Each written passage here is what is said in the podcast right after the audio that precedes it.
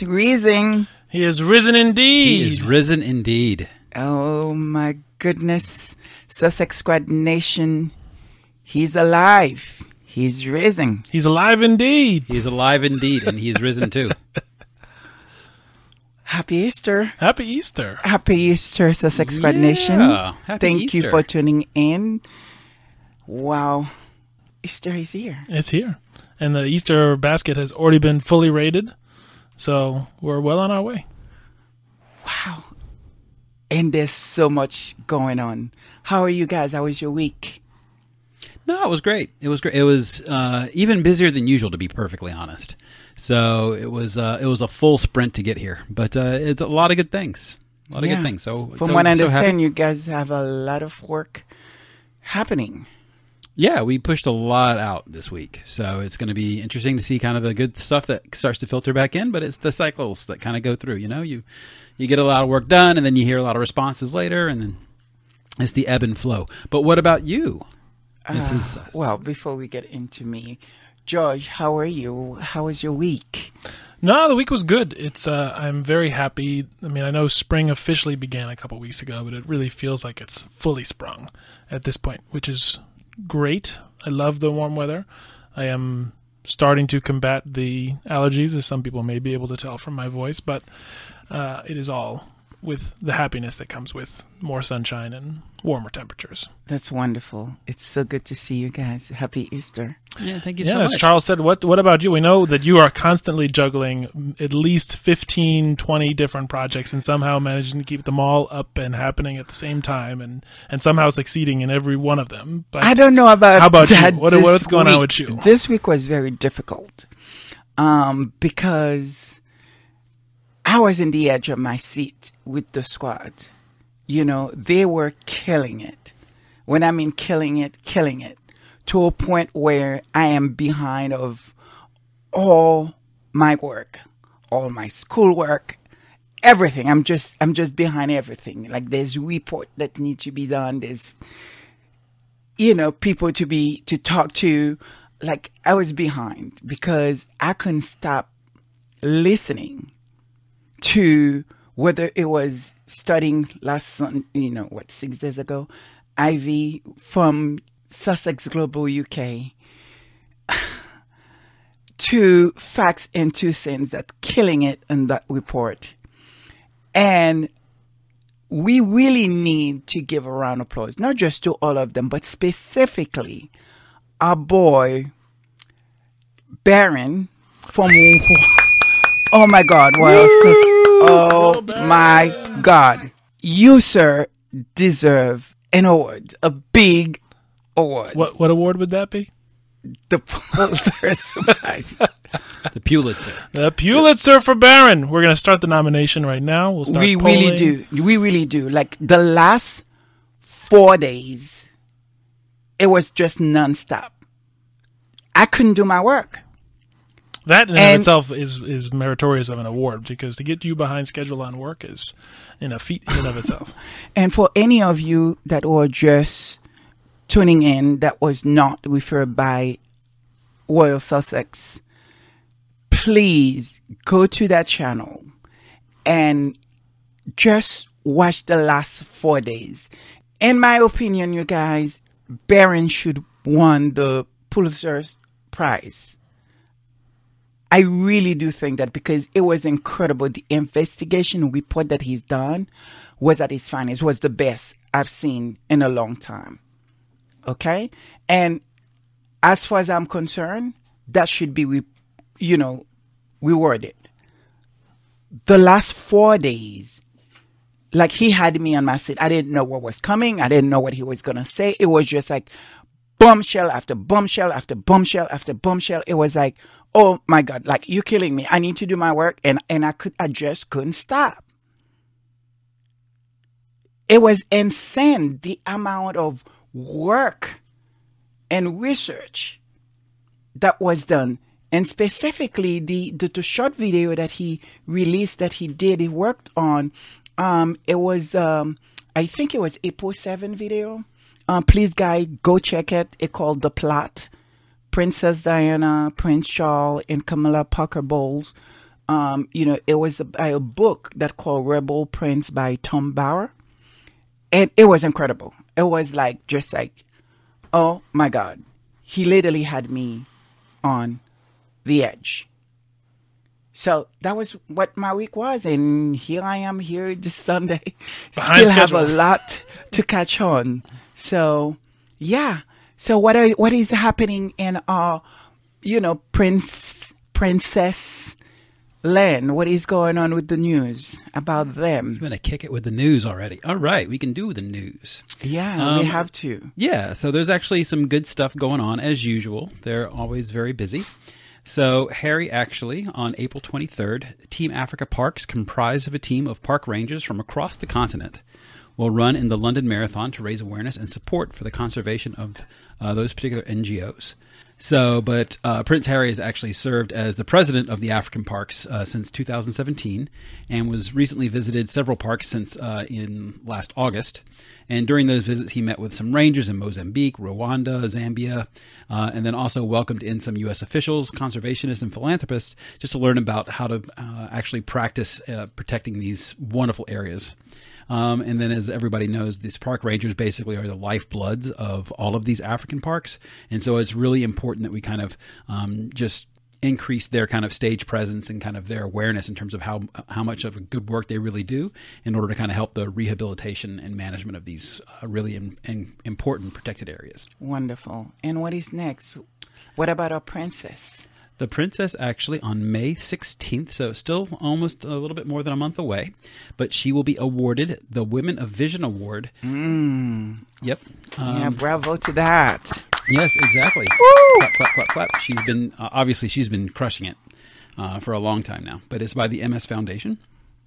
And what they are is basically it's a foundation for women that has shaped history in women's philanthropy, specifically in the United States, and provided kind of a blueprint for the establishments of hundreds of locals uh, and regional women's funds, uh, and helps influence kind of the mainstream culture uh, through a nationwide projects such as Take Care Our Daughters to Work, uh, making grants over $90 million uh, for about 1,600 grassroots organizations from across the country. And it's really. Um, you know, a national model for sustainable, trust-based philanthropic support for uh, women of color-led movements. So, very, very, uh, very, very cool. Uh, very much needed. This is what a working world should look like, should be like. That's right. Uh, something that's not paid for. Amen. uh, but actually earned. So, and then as a couple, so uh, it was actually pretty interesting. So, Time Magazine actually just released their top 100 most influential readership poll. Yes. So it's nothing that actually the editors themselves had actually concocted. It's actually what the readers themselves and who they have actually decided to be who they felt to be the most influential people. Um, so there's uh, and it's great because actually it's a global audience because Time is actually after all still a fairly big brand. Our one and only Harry and Meghan were three and four. no, They, no, they, were of the free. most import. Uh, the uh, again, not editors, but just their readers, most influential readership poll. So everyone keeps on saying about how you know basically they no longer matter, that basically no one cares anymore, Yeah. and that they've basically lost their. Nobody platform. wants to hear what they have to say. Yeah, this not- whole thing. No. but clearly, sure? but clearly, what it is is that more than two percent of the actual vote went for Harry and Meghan. I, I no. I, And Harry was first, Meghan was fourth. Just they came as and as a couple, which is actually I think just really cute. The fact that they basically matched them together. Are you- uh, Because you it wasn't sure actually a about couple; it was actually individual. An additional round of applause. I think we've done the three so I mean- far, but it's another one. I mean, I mean, no, that that could not have happened for people that who is so unpopular. For people that would just basically no one's want to hear of what they have to know. Yeah, You you're just sure? dripping with sarcasm right now. Mm. Yeah, truly. Anyway, well, thank you so much, Charles. And um, we've been reading some really very beautiful, interesting comment. Oh my god, so so many And- amazing comments. They're really Oh my they make it all amazing. Thank you so much, guys. Thank you. So would you like to read some of them? I know we could only f- read a few. It's true. We would love to read all of them because they're just all fantastic and so filled with love, and we appreciate it more than we could ever say. But to Lady Sussex's point, we'll just read a few uh, that we really uh, en- enjoyed, and also just helped uh, add ad- even additional perspective beyond what we Correct. talked about ourselves uh, in last week's service. Uh, so the first one is from Lorna Williams, who wrote, Great Sunday service. I listened very closely, and I agree that Camilla is trying to erase Diana from people's memories by inserting her own narrative. However, I believe that in turn, she is erasing herself. No one remembers the followers or copycats who do things. Secondly, she's trying to compete with a princess because of who because of her death will remain forever young. Followers always make fatal mistakes in their efforts to erase history. King Yep. Charles having a state dinner in the Palace of Versailles, where the last French king met an unfortunate end, was not a great signal to send, given the economic state of the UK. I enjoyed the service. Bless you all on this Palm Sunday. Very interesting. Amen. So thank you for that, Lorna. And and it's an interesting idea. Yeah, the fact Absolutely. that their efforts may actually be just backfiring on themselves. It's Um, amazing they don't like. You would think they would actually take that into consideration, like the, just the optics behind it. Have a little bit of foresight, especially because they're just so conniving with how they kind of you know set everything else up. But I think they kind of miss. They don't pay as much attention to themselves as they do trying to take down every like other people. It seems. The Bible is real, right? It's This true. is, this is this is very true. And so, um, speaking of the bubble, the next comment actually is uh, in some ways addressing the same thing. It's from Henpal, who said, Thank you for the podcast. It is very interesting. The fact of the matter is that there is only one supreme God who rules the entire universe. It was brought to my mind earlier today how the prophet Samuel rejected all of Jesse's elder children and went for David to be anointed as king. I am surprised that Charles is still avoiding to see or speak to his son at the misguided instructions of his courtiers. These same courtiers have children of their own. Will they treat any of their children this way? Indeed, if Princess Diana was still alive, will things have gotten so messy? The point is that Charles has more rags, is how uh, Henpal's father describes experience, than Harry. He should have used his wisdom. After all, he is the head of the Church of England to sort the problem out. Harry will never be king, so why were they having problems letting him live his own life and be happy? I don't understand the reasoning behind this behavior. Charles in his 70s. May God grant us wisdom in all situations. And that's the problem that they have, and they will continue to have because that the man choose to have his own life, and they will not let him. And And, who that knows is why. something everybody understand that it does not make any sense at all. I think it's the fact that they can't control him. Absolutely, Well, that's we know that. Mm-hmm. that's the essence because the problem the not the problem the, the the situation is is what they've always used Harry as is basically the foil yeah. in order to cover up their own misdeeds or bad press or publicity or whatever else and so they basically just chuck him out whenever they're trying to distract attention away from their own shortcomings and so now they can't do that so easily because they obviously can't control what he does says and think and he proved that ever so explosively just recently Right. so um so i think that they're they just don't know what to do at this point because at this point they've just kind of missed out and they've uh, they've lost their guinea pig Yeah, well, well, their sacrificial lamb. Actually, the fact that it's Easter, there we go. yeah. Go ahead. Uh, our third comment, and we're actually going to do four today. So the third, uh, second to last that we'll read uh, today is actually from the Swirl Experience, uh, who agreed with you, Lady Sussex, uh, that the word majesty attached to Camilla is bothering me as well. This woman has no honor, and so to call her majesty is extremely difficult because without honor there is no respect. Camilla is attempting to erase Diana and her children by having her own kids and grandkids center stage at the coronation. I wouldn't be surprised if they try to alter the succession, maybe announcing one or both of Camilla's kids are actually Charles's firstborns.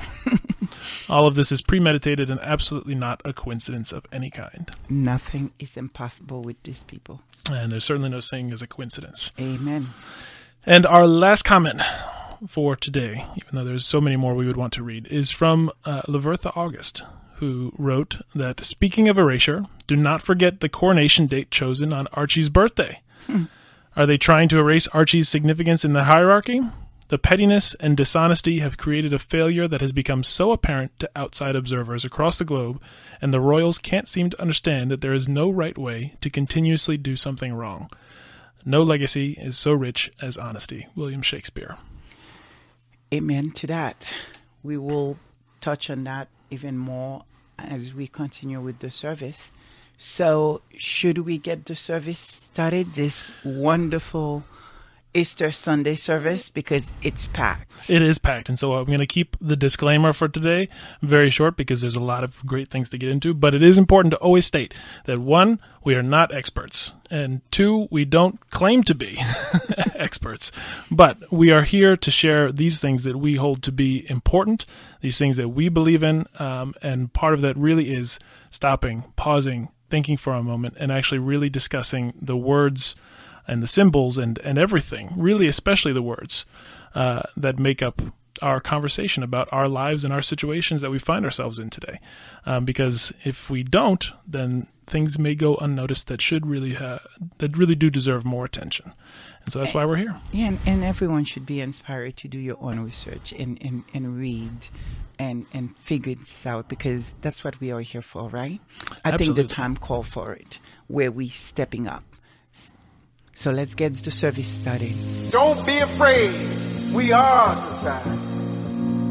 Built on love, built on tolerance, built on love for each other, acceptance. Give them love, give them love. Don't matter what you look like, don't matter what you believe, but just believe in love. I'm talking to Philly. I'm talking to London. I'm talking to DC, Paris, Berlin. And we can always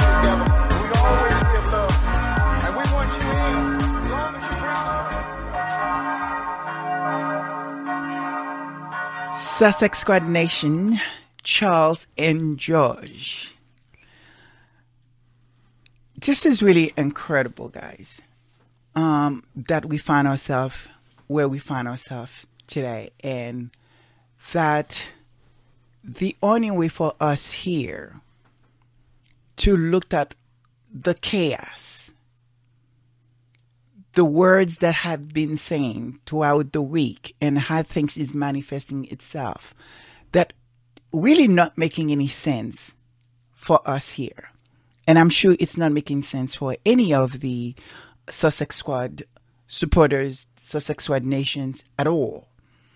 And for us, the only way that we think that may be helpful to understand the chaos is to look into the words themselves, the meaning of the words, and see if there's anything that could lead us to somewhat of a- an understanding. And so for today's service, Sussex Squad Nation, Charles in charge, and all our supporters, the words are media, reckless, symbol. So those three words seems to, in my opinion, seems to work together for media, reckless, symbol. But I would like to know the meaning of the word media. What was that attempt to be, to do? What is that word media? Where did that come from, Charles? Sure. So it's actually one of the younger words that we've had. Because oftentimes you go back and it's like old Latin back into the you know late Greek, as some of the other words we'll get into later today. But this, in the context in which we're talking about it today, was actually first used in 1922. Oh, wow. So it wasn't. It, it was actually quite recent. Uh, the singular media and its plural medias uh, seem to have originated in the film of in the field of advertising um, over 70 years ago, and they are still widely used today without the stigma within that specialized field. Uh, in most other applications, media is used as a plural form of medium, and the popularity of the word in reference uh, to the agencies in mass communication is leading to the formulation of a mass noun construed as a singular. So media is plural, but because of the the context in which it's most usually used, uh, people just now construe that as basically being a singular noun. I see. So what that actually means is that it's a medium of cultivation, of conveyance or expression. That is the actual literal meaning. And because it's so recent, that's basically what you got. Wow. Okay. Very good. And for you, George? Yeah, no. The uh, the thing that when you when you look it up and you spend some time researching the word, to Charles's point, it is super super young. Um, which is interesting to the idea that when we talk about media, we talk about uh, when you think of it, you say, okay, well, there's newspapers, there's television channels, there's certain things that kind of immediately come to mind when you say media. Um, but the connotation of this sort of mass noun that Charles just described, this mass entity, this um, sort of existence of multiple things all contributing to this one behemoth, uh, is something that really is only a, a really recent phenomenon. Right. And so society is is there's not precedent when you look back at history to say how should media really interact with the rest of the aspects of society because it didn't exist ever in a similar form. This is completely unprecedented territory. I mean, if you look at the use over time, is an interesting thing that, that Google does with specific words. It'll show you kind of dips and ebbs and flows of how popular a word is at a given time, and it it did not really get used at all before 1950, and then shot up straight from Right. 1950 through through uh, present day. So I think that's an interesting thing to think about is that there's it is this um, a modern phenomenon that brings together in a completely unprecedented way things that have existed for a while. Whether But it's what was the journalism or whatever it reason why it shot to just like not being used to this bigger than life than it become? And what make media media? Well, the interesting thing is, is that, uh, and as George actually just mentioned, it gets back into the 1950s, right, in terms of when the word really started taking off. But media is actually meant to be a conglomerate, right? It's referred to as an industry, as basically this mass movement or or, or action that's being placed on it. Whereas prior to that, what you have is basically you had single actors. It wasn't viewed as, okay, well, you have this single entity who's basically influencing society. What you had is you had these individual actors who were doing that thing because the the communication and the lanes of communication actually weren't as connected as they are today, especially today. Mm-hmm. But when you'd have in the past, you'd have like one paper in this particular country or in this particular city or in this particular uh, part of the world, and, or one TV station or radio station, but they weren't actually this this meld of uh, of of, of an organization almost. An actually, the way that it is viewed now and the way that I perceive it is almost as an organism. It changes and evolves. It's it um, it moves. It creeps along with society um, more so than actually just a thing. It's actually like something almost alive. And back in the day, that just simply wasn't the case. You just simply had this, you know, you had an editor up, you know, doing his thing and you know and speaking his mind, but it wasn't collective. And I think because of the the fact that we have such uh, consolidated ownership across all of these particular channels, that you have this echo effect of basically just being everywhere and being so pervasive, and then also being in lockstep with one another. Because at the end of the day, you have basically six to eight people in charge of almost all media here in the states. Get it? But what, what where is the origin of the word come from? Well, I think Do that's that's that's the thing that is interesting for me to think about in terms of we use the word very casually because it's just so so commonplace. Say, oh yeah, the media said this or this is what's happening in the media. But to the definitions and, and background that, that Charles just mentioned, media being plural of medium is a method of something existing. It's the form through which something exists or is communicated. And so that yes, it, it does refer to journals and, and newspapers and TV stations and all of these things. Those are certainly forms of media, but really all of life, if you think about it, everything that you perceive, and this is something you said last week, Charles, that perception is reality. Everything has to exist, has to have a medium in which to exist. And so it's an important word, even in just taking a step back and saying, look, the reality that you even exist in, that you perceive, that you spend every day, is comprised of media. Media, referring to a plural of medium, uh, is back to modern Latin is membrana, tunica. It's Correct. basically it's in, in that context, it's meaning the the middle sheath or a layer, and so it is again. It goes to the idea of the thing that exists, the actual form of something, um, it, it, the way in which it exists in the world.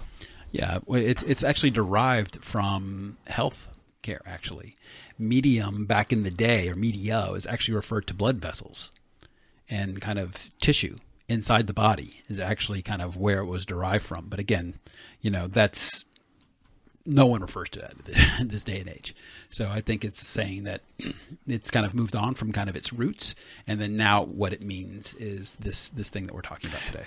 Yeah, no, and I think that that's the thing about the word media for me that uh, having spent some time looking at it is that it is something whose meaning has changed so dramatically in a very short amount of time um, with society over the last 50 years. And so it's a little bit, honestly, disorienting because there's not like a common ground to go back to, okay, this is what it means. And that's a, a place from which to understand its modern usage because the modern usage is, is completely disconnected. And it, it, even just going back to, and, and, we can, we can go back to something we talked about last week, the importance of, uh, just to bring it to life, the importance of media in terms of understanding how you see and operate in the world. Take, for example, the going to Google search to look up something, to find where you're going to go, to f- look up information, whatever it is. That is a form of media. That's that's how you inter- interact with the world, and the way that the information about the world is conveyed to you is is that media that makes it real. And if you if you look up in Google what is media, so for example, typing in media as the and Google will be very try to be very helpful and give you suggested uh, completions to your search. And it's interesting to me that, that I'll just read them to you. Typing that in, you get these suggestions from Google: media as the fourth branch of government, media as the fourth estate, mm-hmm. media as the fourth pillar of democracy, mm-hmm. media as the fourth estate of the realm, media as the message, media as the watchdog of society, okay. media as extensions of ourselves. And that's, I mean, to even that's it's it's incredible because you think this thing in its modern form didn't even exist more than 50ish years ago and now it is being referred to or being consistently searched as the watchdog of society. So what does that even mean? Or actually a, a literal form a, a literal branch of government. Now we're getting somewhere. Now we're getting somewhere.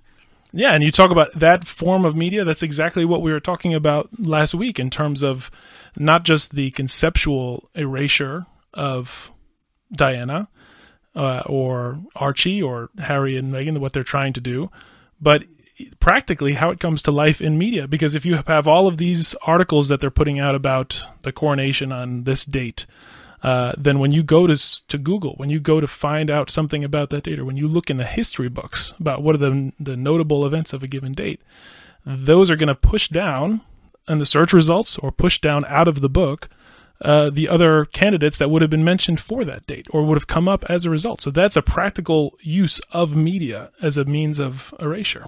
Can you explain that a little bit much better? So when people having the discussion on how they're going to erase, you know, um, everything that's been saying, whether it's about Archie, whether it's about Princess Meghan, or whether it's um, Princess Diana, because now we are in a digital age, right? So it's not just like, you know, you print paper and then you can go and do that research. Now everybody goes to Google, everybody goes to the internet. And so the information, how we receive and we sort of observe information, you know, is through digital, right? And so when you have this cosplaying, all these things that's happening, how does that translate with the algorithm? How does that translate to media? And how is that 20 years from now, it is possible when you Google, you know, Diana, or you Google a certain thing and it's, it's completely this woman, which we still don't know anything about that comes out, or it's, um, the wife of, you know, Harry's brother. Do you understand what I mean? I mean, I think um, one of the report that um, Barron did really a wonderful um, job a um, couple weeks ago, and it was about showing that you know what when you Google um, Commonwealth, right? So what you see is coming up. It's nothing else but the last event they attend, which is Meghan and Harry right? It makes you wonder why, number one, they let that happen because why? They, they're not putting, pushing anything because it was that bad on them. The reflection of it all was just so bad, right? So when you Google, you can't find anything that much about them. You really have to look. The first thing that appears. So it would be something very similar. That's exactly it. I think, honestly, it's not, for me anyway, the idea of a strategic use of new new media publications, for lack of a better word, whether it's online articles or social media posts or whatever it is, uh, a whole abundance, a proliferation of that, and and the coordinated spread of that media can have the same effect in today's world as what book burnings could have been like a couple hundred years ago because Thank it's you. it- yes it's a digital world and as soon as something is out there and it exists it is going to almost certainly like 99.999% exist in perpetuity that is true it's not going to technically go anywhere but it, if if it is completely buried and inaccessible then it is as good as gone That's right. and so it is the same it is the same thing Thank you. so the last thing I got, the last thing I got for media is an interesting um, uh, journal article. It's published in the Annual Review of Sociology, uh, actually in 1992, uh, by Gamson, Croteau, Hoynes, and Sasson. Uh, it's titled "Media Images and the Social Construction of Reality." And so they write uh, ideally, a media system suitable for democracy ought to provide its readers with some coherent sense of, a, of the broader social forces that affect the conditions of their everyday lives. It is difficult to find anyone who would claim that media discourse in the United States even remotely approaches this ideal. And I think that's probably safe to say that that's even more so the case now, 20 something, 30 something years later. Uh, and it's also not specific to just the U.S., it's most of the world, if not at least uh, most of the, the Western world. They go on to say the overwhelming conclusion is that the media generally operates in ways that promote apathy, cynicism, quiescence, rather than active citizenship and participation. Furthermore, all of the trends seem to be in the wrong direction toward more and more messages from fewer and bigger producers saying less and less. Hmm. By now, the story is familiar. We walk around with media generated images of the world. Think about last week we were talking about the significance of of the image Right. for ourselves. We walk around with media generated images of the world, using them to construct meaning about political and social issues. The lens through which we receive these images is not neutral voices, but it, it is evinces the power and point of view of the political and economic elites who operate and focus it. And the special genius of this system is to make the whole process seem so normal and natural that at the very art of that the very art of social construction is invisible. That's right. That's that. That's where I wanted to get at. What an incredible read. Yeah, I, not sure. I'm curious to hear what what you both think. But for me, the idea is builds very clearly on what we were talking about last week with what it what is the power of images and and how this sort of subconscious communication and, and influence that it exists on us and to then say okay it's not just images but it's the use of images by this force that didn't previously exist 50 years ago but now it does and has made this whole social construction the way we even perceive political and social issues it does all of that from not a neutral voice, but from specifically the political and economic elite. And it does it in a way that you don't even really notice that it's happening. Yeah, I mean, I mean, you could think. I, I don't think I articulate that as well as I would have liked to last week. But when you think of um, Times, you think National Geographic, you think of all these big moments in time, whether it's the assassination of Martin Luther King, the assassination of JFK, the Gandhi, you you started thinking about Mandela, all these pictures, all these image, all these things did something, whether it's hurricane and how we sort of, I mean, we all do it here and how we feel, how we empathize and sympathize, you know, with people. All that come from the image, the medium, which we, we see how we receive it. And that's why when you looked at media, at least for me, you know, it's not something that's worth saving, something that's great, but it's also something that, in my opinion, that can be very dangerous on how it's used, just because of that, the power that exists into media. Yeah, I think that. I mean, it's it's absolutely true. I mean, I think people disregard or basically don't even think about um, how how impactful the images around them shape their reality because again perception is reality. And so if all you have is, is one opinion that's basically splashed around all in front of your face eventually you're going to take that same opinion because that's what you know. You've just been convinced and brainwashed in effect of that's just what it is. But i think going even further back just to kind of um, maybe expand on your point a little bit lady sussex. If you look at the history of media then you have to then you start thinking about how it actually traipsed through and then okay well when did people actually start to realize the power and the influence that this may have?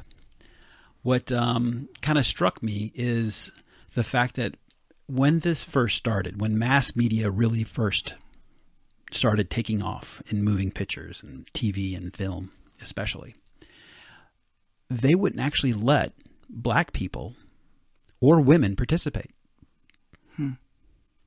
they wouldn't do it. Only white men could do it. They would play black men. They would play black people just generally with blackface. And then for women, they would actually play women.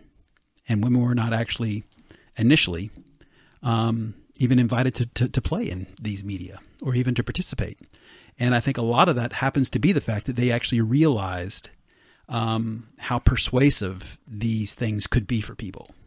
And so, in order to kind of construct and ensure that the opinion that they wanted to share and the imagery and the symbology of what they wanted to convey was pure to their idea, that they wouldn't let people in. And so, it's also, um, you know, this isn't a new concept either. I think that people could kind of understand what was happening and how powerful it was to shape people's opinion very, very early on. And so, this has been um, mutated and engraved upon and improved upon this system of of being able to convey this these feelings and, and to shape society from a very very early time. It's interesting though to to that idea that it is um, theories about power and social organization and how do you structure society that they're not new to your to your point, Charles. And the people understand that the use of images, the way in which things are represented, has meaning far beyond what it is in and of itself, but also just how people's perception of that image then influences what they believe. But what I do think is not known or not yet fully grasped today by anyone, honestly, is how much that power and that influence has been as exponentially grown with the way that the media and technology landscape has evolved so so dramatically over the last 30ish years. Because media has always been a thing. People have always communicated one way or another. People have understood the power of images the power of words but the the place we find ourselves in right now uh, socially is completely unprecedented and i don't think anyone really fully gives enough attention to the importance that media writ large has in just defining what it even means to live in 2023.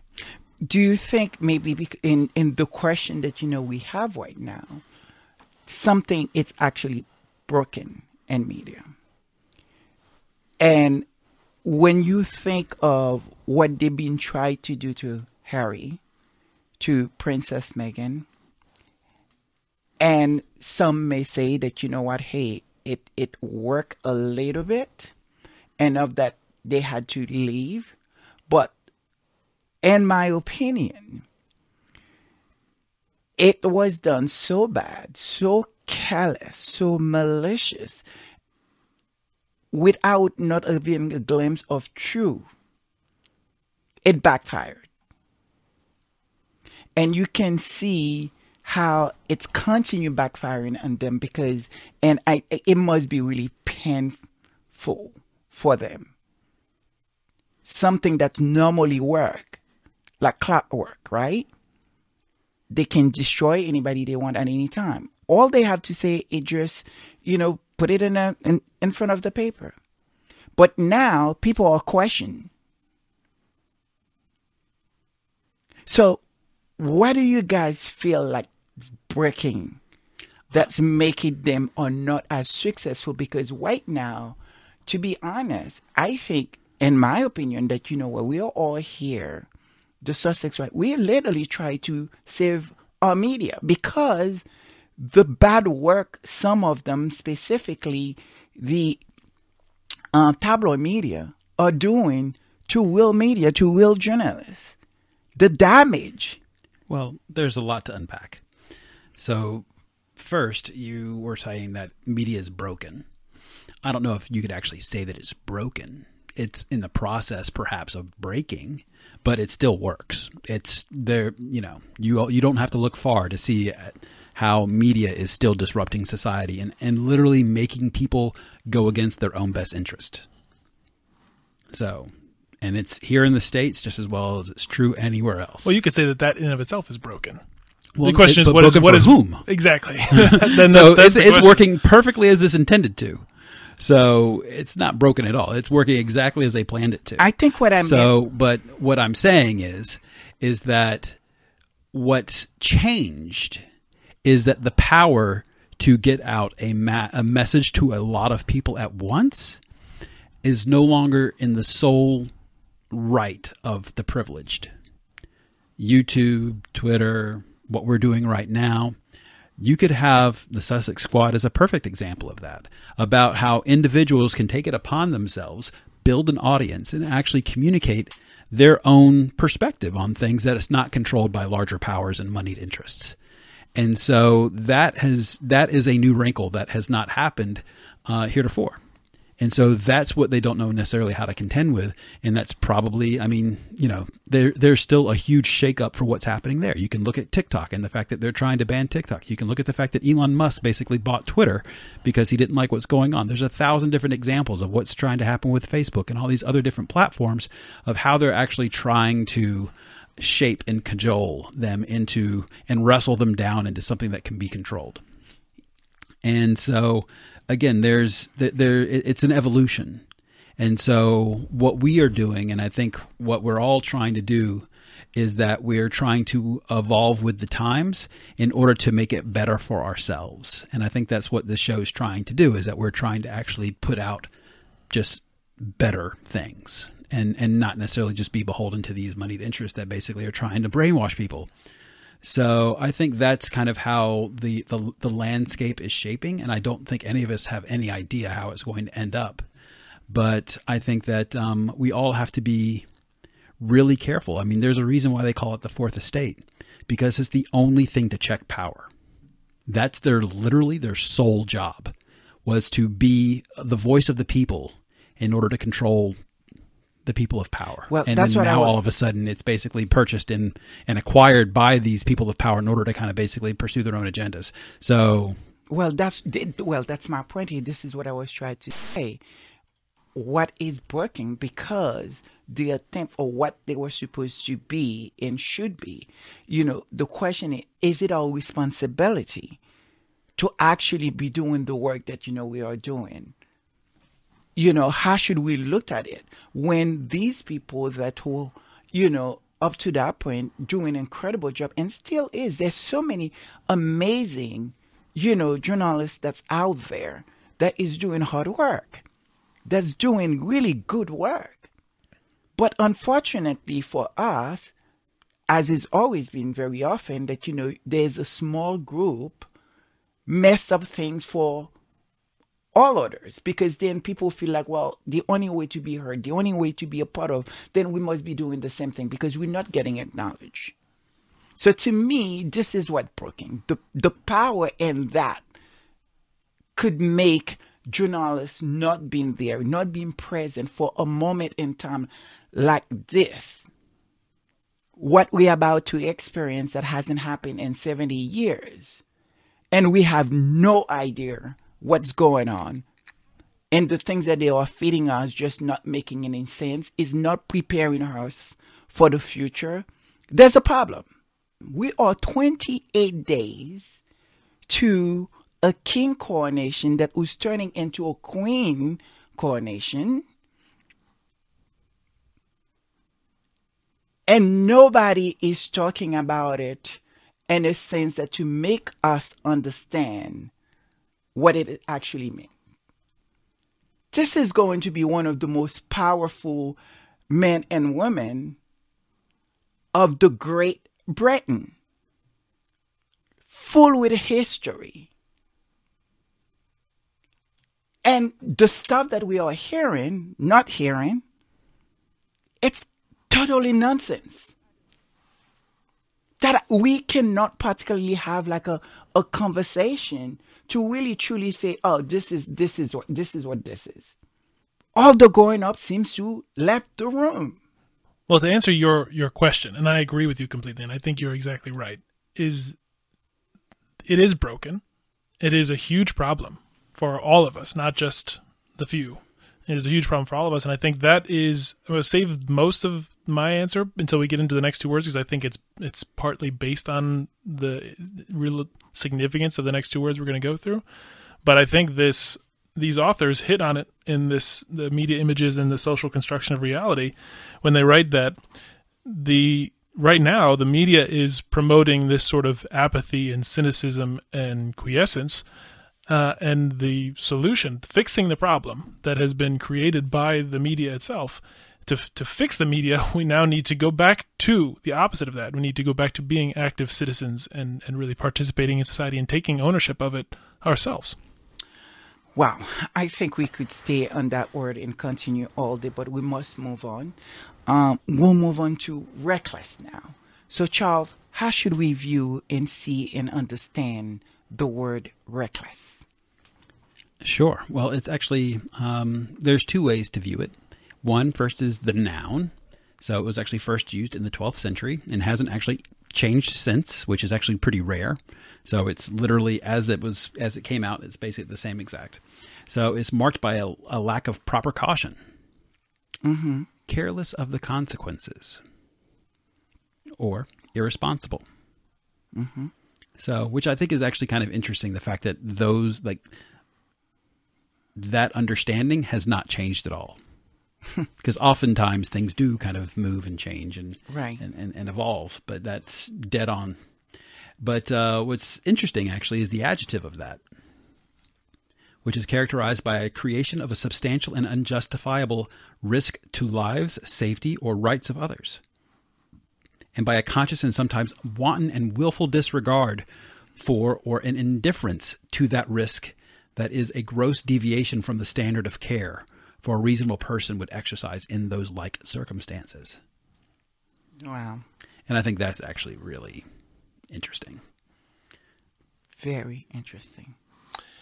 It's super interesting. Before I add anything from what we looked into, I want to do a bonus comment because it just so perfectly encapsulates the idea of reckless and, and the multiple layers in which that recklessness sort of happens. To our one of our favorites, Dolores Sims, Yes, Dolores.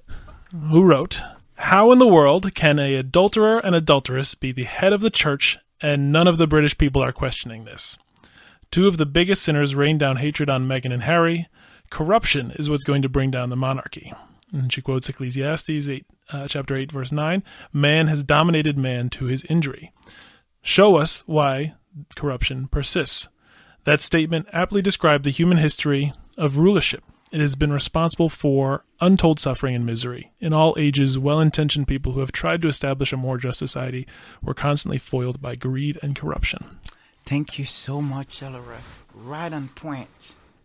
And I think that's that is it gets to the idea of recklessness and I think part of what struck me about it is it is so based as as Charles was just mentioning on your mindset of it is not simply um, an act, but it is the act with a, in a given frame of mind. It is the disregard, it is a conscious or intentional uh, deliberation and, and, and disregard for caution or prudence or whatever it may be. Um, the thing that also really struck me is is potentially something that all of the journalists and the royal family and everyone should be paying attention to is that the word reckless specifically has connotations and a lot of application in present day uh, as relates to criminal proceedings and the courts Mm-hmm. because that is what makes uh, the when you try to understand the guilt or the culpability of someone's actions it is getting to their mindset is getting to how they were actually thinking about it with what they did was it on purpose was it deliberate was it that they knew the risk and that they d- chose to disregard it. Um, and I think that is the state of where we are today. Yeah, it's classified as the willful disregard.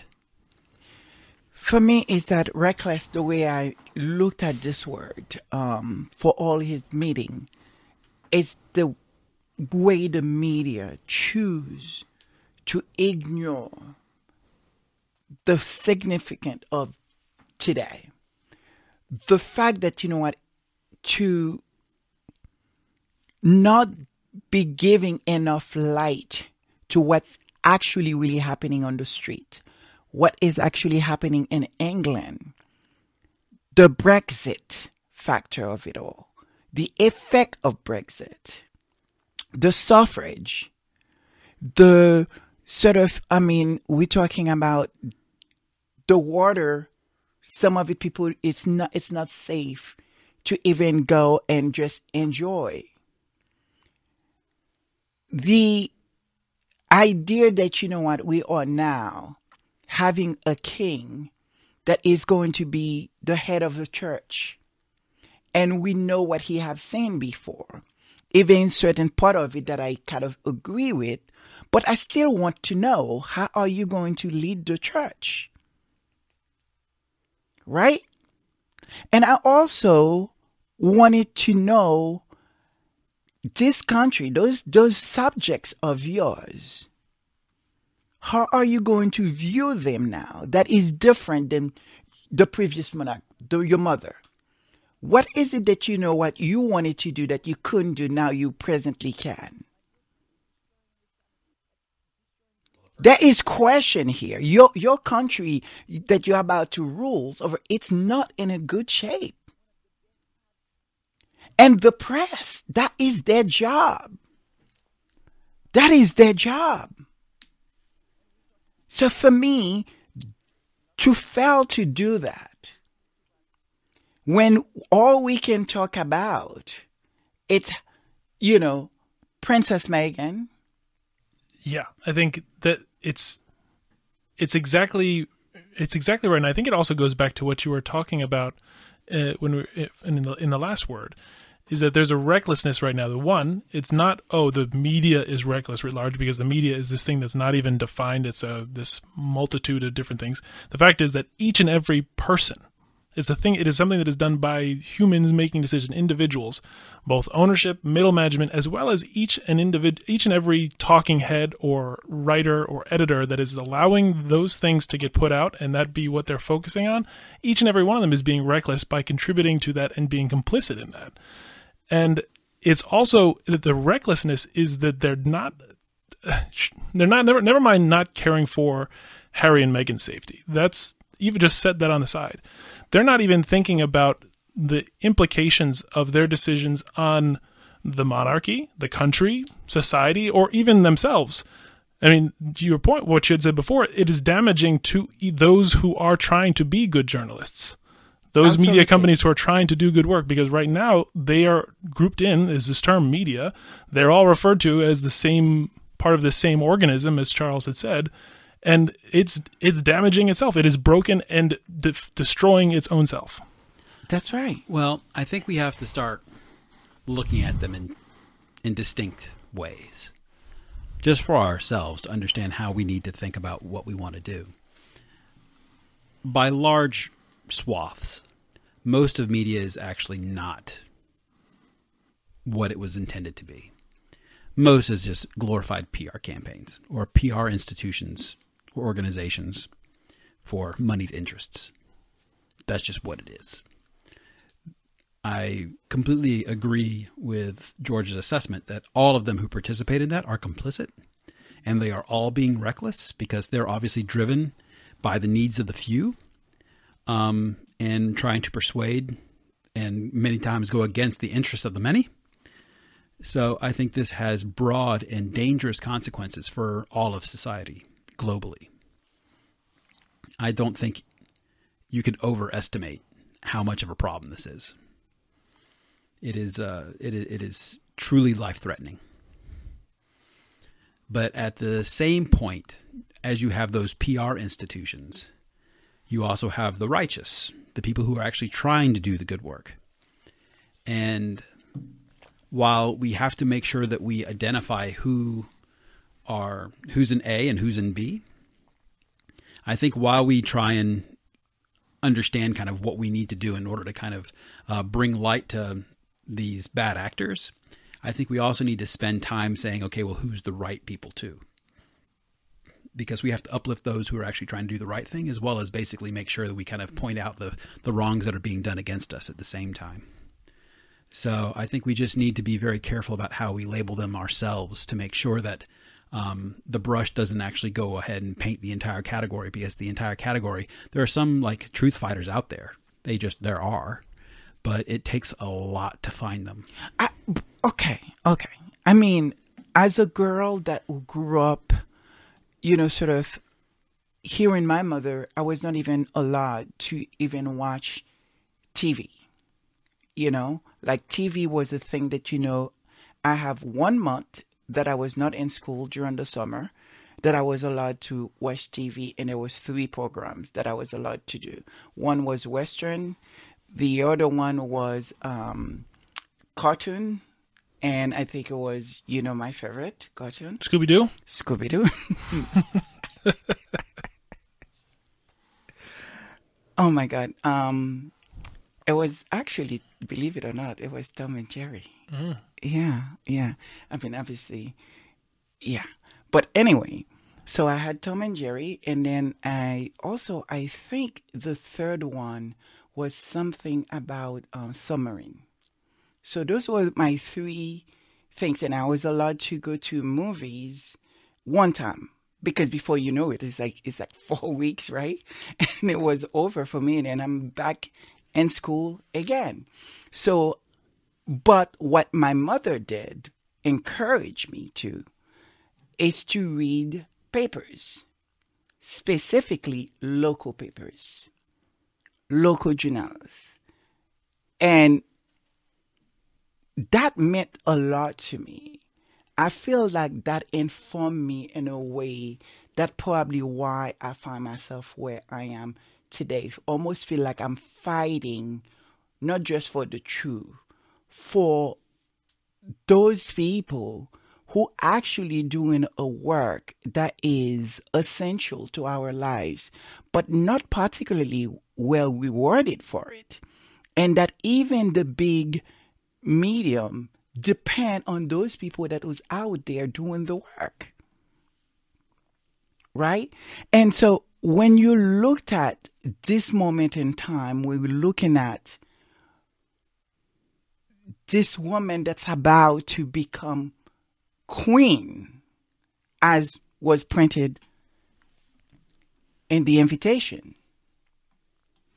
And her children is going to be a big part. Not that would be a problem if we, if, you know, if it wasn't just the tradition with the tradition, but it's the fact that there's so much is being changes after what we've been through with, you know, my God, Meghan wear, you know, black uh, uh, um polish or Meghan um what Meghan want Meghan get and what uh you know sort of how Meghan wanted the church to smell like or what uh you know tiara you know all these things that you know they were making us feel like you know that was happening when really it wasn't true. A lot of it, it, it, they just manufactured all these things.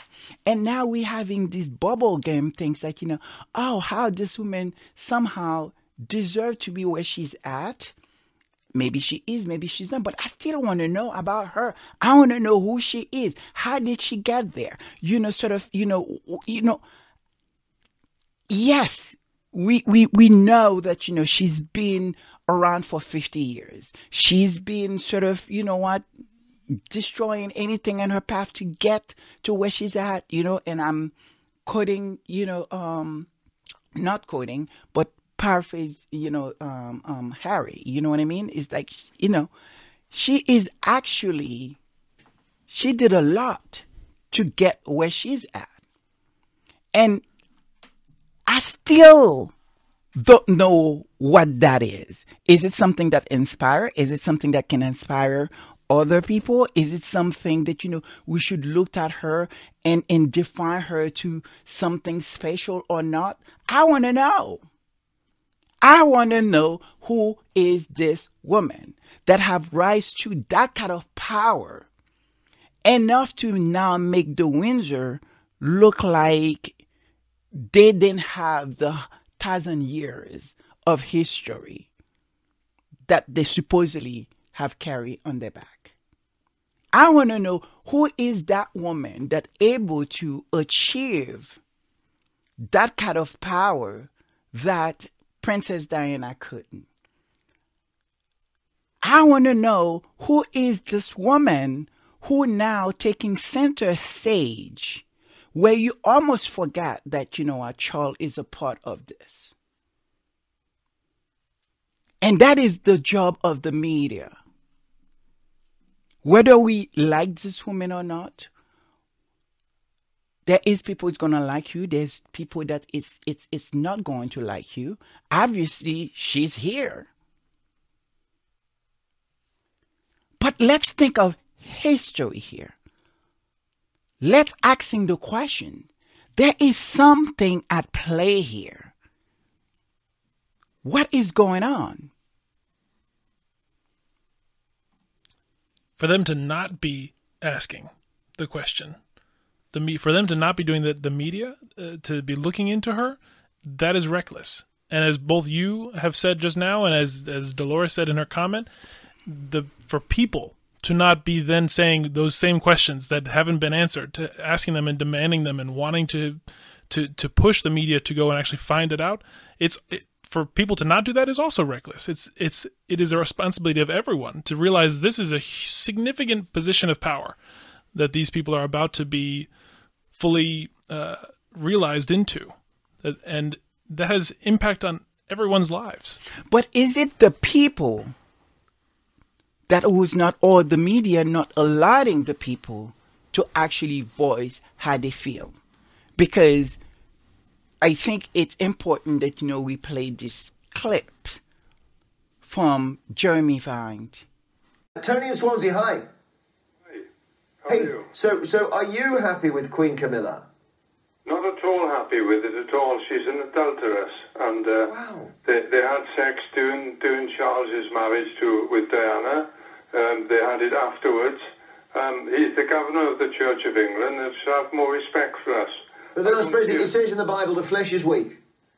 Well, I, I can't I can't have respect for her. I mean, I, I just think of her as, uh, as as the king's wife, and I think that's a sufficient ti- title. In fact, the king's second wife. And like one of your previous callers said, I'm very aware of the way in which Diana was pushed to the side and died, and that's what I think of. And the two of them should really be ashamed of themselves. Okay. Charlie has always tried to say that he wants his new wife to be a queen, but I think nearly everybody I know disagrees with it. I Thank don't you. know anyone in this area. Uh, well, you, any all the callers have said what you said, Tony. Thank you very much. So, gosh, that's the whole sequence of people saying, uh, you know, I almost hope Camilla's not watching. Uh, we're going to move on now. After the break, Stormwater. How quickly he said, Oh, gotta go. I hope that she's not listening. Really? Saying the quiet part out loud again. Really? We hope that she's not listening? So, my question is is it because, again, if they are controlling everything, they're controlling who's in, who's out, who get to speak, who get to make statement? Where are the professionals? Where, where, where are all the people that you know we need actually really to hear for to to inform us? Where are the historians? You know, that's I think that that is the exact right question and there's a really interesting book review by the book review is by David Sheriff. The book itself is uh, Reckless Opportunists, uh, Elites at the End of the Establishment. And we'll put the details, the author, the title, everything in the in the show notes for you all. But this book review of the book uh, is super interesting, and it's actually specifically about Britain today. So he writes Aeron Davis, who's the author, is a professor of political communication at the University of London. He finds very little uh, residual good in the top layer who, by and large, continue to govern Britain. Among them are politicians, corporate executives, civil servants, bankers, journalists, and intermediary professionals, lawyers, accountants, and lobbyists. Whereas in the good old days, the majority of these people seemed motivated by a sense of responsibility, even self sacrifice, for the public good, now their chief drivers appear to be personal enrichment, individualism, enlightened self interest, and a reverence for the wealth creators. Wow. They tell lies to others and even to themselves about their goals and achievements. And he goes on, he says, somehow the checks and balances which used to keep such people honest have broken down. Mr. Davis lays a large part of the blame on the changing role of the media. The elite don't choose to communicate through their boards or parliament anymore. They prefer to spoon feed their latest piece of strategy to the media, either by means of their spin doctors or in one to one interviews with a tame, quote unquote, tame journalist. They deliberately set traps for the journalists, is that if he gets too close to his subject, uh, he can't remain objective. Um, and it ends up being a double edged sword because if the reporter stays too far away, then they can't, they, they forego the option of close observation. Here we go. Here we go. Nope, I think that's exactly right. And it's difficult as as I was mentioning before, it's it's everyone's responsibility to hold those in power accountable, and that includes the media. And they actually may have the biggest power at this point because they shape opinion, and opinion basically shapes votes. So I think that's why we have to just be so careful in terms of what we allow these people to have and how how much we take them at their word of what they say. I think you know the the what Lady Sussex mentioned earlier about doing your own research. I think you also have to be very careful with that too. I think you have to know how to do your own research. I have a like a lot of people who basically thought that COVID was a hoax did their own research. They just have no idea what they're doing. So doing their own research was basically on Facebook and listening to an echo chamber that was telling them that it was bad for you because they didn't actually know how to do the right thing. They didn't know how to validate sources. They didn't know what a proper source was. So I think, you know, it's up to us to actually help teach people, you know, how to actually be responsible consumers of news and media. When when you say us, I don't want people to misunderstand because we are not professional. We we we didn't. This is nothing. I think what you think about the professional, the the well trained people that are trained for that. Because for us, you know, sort of giving that you know the the luxury of of of of high learning and and the fact that you know we sort of you know um able to look at different source and come with an opinion I don't even know whether we, we ourselves getting the right information. You know what I mean? So I, that's what it would have been very interesting to be able to have someone who all their life trained for things like that to be able to speak to us. Because I feel like, you know, we find ourselves in a situation, the people that's supposed to be inform us, the people that were supposed to in charge of, you know, sort of check and balance, it's kind of failing us at the moment. So it it's it almost feel like yeah now yes it is up to us to actually doing the work that you know we are doing but how do we do it well, how do we do it? How do we inform the next generation you know with the truth? It's it's it's actually really interesting the the way that the two of you have just put that and i think i think you're you're both right. Um and where my head actually went is the question that Harry asked, which I think we should probably just keep repeating again and again because it is that important, and it should be even clearer.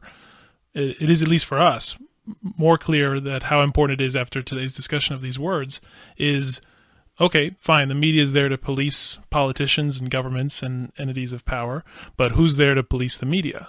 And the media is literally, literally in the 21st century is everything because it is providing a constant barrage of images through which we understand how to even give meaning to what's happening in our lives. And I think to your point, Lady Sussex, we are we here sitting in this room doing this service are not the experts and we don't have the answers. But maybe that's all I'm going out on a limb here, but maybe that's also part of the point. Maybe that's part of the solution for everybody. is the recognition that there is not a single source of truth and that things need to be questioned. That you need to actually stop and say, does that make sense? Why is it being phrased that way? Why is it being portrayed that way? To go out and do research, and even if we're completely wrong right here, maybe at the very least that helps contribute to a conversation or spark an idea that helped uncover something of value, you know? Maybe it's maybe it's not so much as here's the final destination of the answer, but here's the process by which we can begin to uncouple ourselves from this reality created by. I also think that you know what, maybe perhaps what we're not doing enough. It's really truly supporting the network or the people. Not that we are looking to sort of, you know, we just want them to do the work. I mean, you know, not being in a position where they become the news, right? But to report the news. We understand that, you know what, hey, we're not always going to be happy with everything that's been said, but we want it to be fair. We want it to be able to almost like, you know what, lead us in like, okay, read between the lines, so to speak. At least for me, when I looked at a giant, uh, an amazing of New York Times, the incredible, I mean, those people, I want to see more of New York Times. I, I really, really, and I know they have done incredible job and they are busy doing like good job and I don't want them to find themselves in a situation have to be competing with tabloid media. I don't want to see my MSNBC or, or, or Channel 4, Channel 2, or, or sort of, I don't want to see this network find themselves to be looked at as tabloid. I have a problem with that. I think we need to really look at whether it's the mail on Sunday, whether it's looking at the telegram that was supposed to be a very sophisticated paper, to look at the sun, to look at and ask ourselves, and these people, this is where everyone get the news and they get like like they are so powerful. Okay. And so, how do we have a conversation and let these people understand that, you know, enough, enough with what they're doing? How, how, how do we speak to them? Because for me, I am looking at this incredible piece of news that the Guardian it's done, right? In some ways, it's what we've been screaming for. We need, we want, we want them to talk about. We want to highlight that. We we want questions. We we want to know what is happening, and they they just come out with this banger, so to speak. And yet, I couldn't even celebrate that. I couldn't even get myself to even find the question because the first thing that come out, why now? Some said, well, you know, it's it's it's a good time and sort of, you know what, things, you know, um, you know, it, it, it's it's it's all in good plan. But the way I am looking at it, I'm very skeptical. Not that I don't believe on what they say, because I think we all know what was printing in there. It's just problematic, and it it's been going on right in our face. And I have no reason to not believe, you know, the report. But it's almost it feel like each time they print something, and not just the Guardian specifically, but I'm talking about overall. It seems to always come when something else is happening. For an example, people seems to started realizing after the invitation, this woman really going to be queen. She wants to be called queen, the queen up to that point, it was a speculation. It was maybe or whatever. Maybe maybe the squads are crazy. Maybe they just it it's just coming from them. Maybe they don't know what they're talking about. Now it's real. It's on paper. And I soon people started asking question about this woman. Then we have this report. And it's almost for me, in my opinion, it's only my opinion. I don't know that to be true. My own opinion feels like there's a power move here. There's a power at play here. That either one, to silent people for not really sort of getting too much into this woman, or two, is that because it seems like all there's an infighting what it feels like between the court, it's somebody it's just exercising their power to say, okay, let me show you what we can do to you. Because there was some stuff that was missing for me in the report. It was just like, you know what, we put it there, but I needed it more question. I needed more investigation. I needed, okay, if you're going to put that out there, then we're going to talk about it. We're going to talk about it. Somebody going to have to answer to this article. It was left, right, one after another. Well, this is a conversation. Where are the stations? Where are the morning show with that? Where, where, where is the, because again, usually most of these network follow what's in the paper. So let's have, let's have this discussion. If you're going to put it out there, then let's talk about it. We, we want to know. So now it's making me question this incredible piece of work what was the intention behind this? Am I wrong to see it that way, Sussex Squad Nation, or Charles and George here? Am I wrong to look at it with that skepticism, that skeptical eyes, even though this is, was an incredible and impactful of piece of news? I think you're. I think it's exactly right, and I think there's a proven track record of that idea of when there's something problematic that um, entities of power, for lack of a better phrase, want the public to not focus on, they will give them something else to focus on. so I think that's exactly that's exactly right, and it's a fair speculation about the the motive, potential motives behind the timing of it.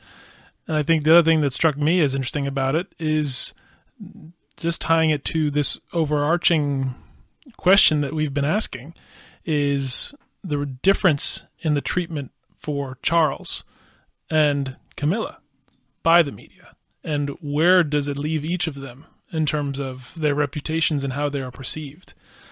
Um, because it's very different. It's clearly focused on him. It's focused on, uh, and focused in a way that leaves him looking significantly worse and doesn't really have an impact on her. Absolutely, absolutely. Because again, if you are supposedly looking at these two couple as Bonnie and Clyde, right? And so how is that one is been affected greatly by all the reports?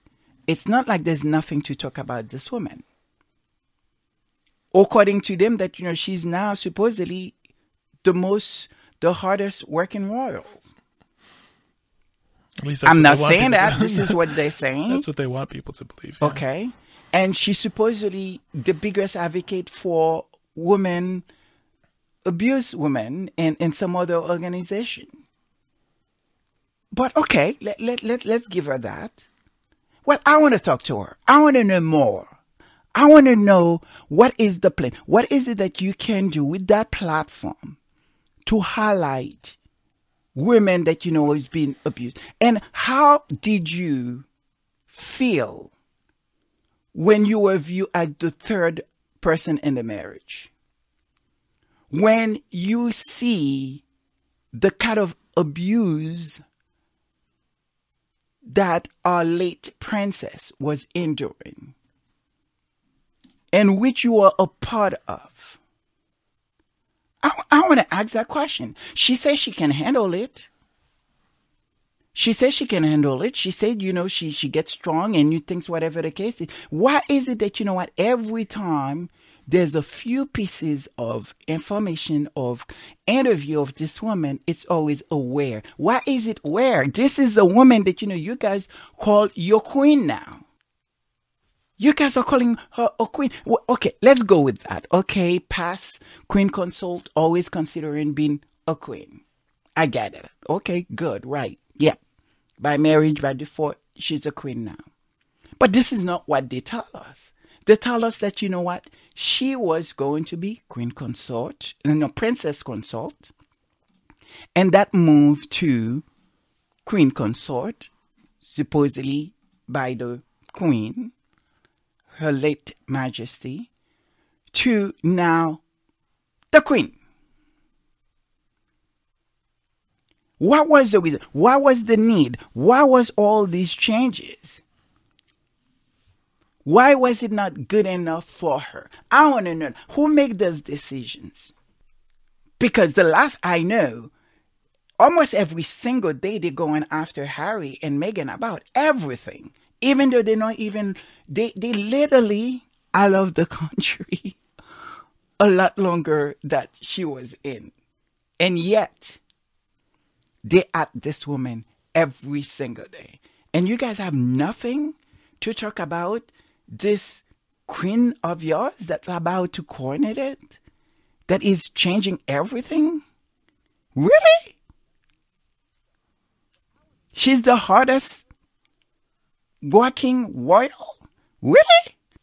To me, there is a takeover here that I play, that is in play, that I don't really quite understand. It is my opinion, and it's still not making any sense. When you looked at the reports, you looked at what being said, how is being said, is there is to me, is it fair to get to a place to ask the question? Is the you have the aristocrats and you have the rich, the nouveau rich. Is the nouveau rich getting ready to change the game now to become they are the royals? Is the nouveau rich is now realizing the power that been held by the monarchy and the money. They want a part of that. They don't want to just the association. Now they want to be the power. They want to be the one that was in control. They want to be they want to change the game is that what i'm saying is it fair to ask that question am i am i am i just losing it So red nation please you know i mean just correct me because maybe I just went to the deep end. But there's something that I'm not understanding. The level of protection this woman having in the media, for what reason or another. And the thing that she's allowed to get away with, and how everything is changing and nobody seems to care, cannot be happening just because they love her beautiful figure. That cannot be the case. Well, to me, I think that by and large, people have conflated wealth and power. And one doesn't necessarily beget the other. I think uh, the Game of Thrones had a great analogy just in terms of what the difference between wealth and power was if you remember, I don't know if anyone's actually watched the Game of Thrones, but they had a scene where you basically had this gentleman who was coming up and he was a very wealthy merchant and talking to the queen and saying, okay, well, money is power. And she said, no, power is power. She says, this is what I mean. Go kill that man. And immediately they, the, the guards went over, was about to stab this man. He's like, this is power. Money has nothing to do with it. And that's the difference between those two things. Who actually controls people, who actually gets to make the rules versus the, the rich basically just have money. So it's interesting about how those lines are, are now being, um, now being blurred, I think. And that people are looking to kind of emulate up to these people. Um, and I think that, you know, to your point, you know, are they the new monarchs? I mean, at the end of the day, they moved the people, right?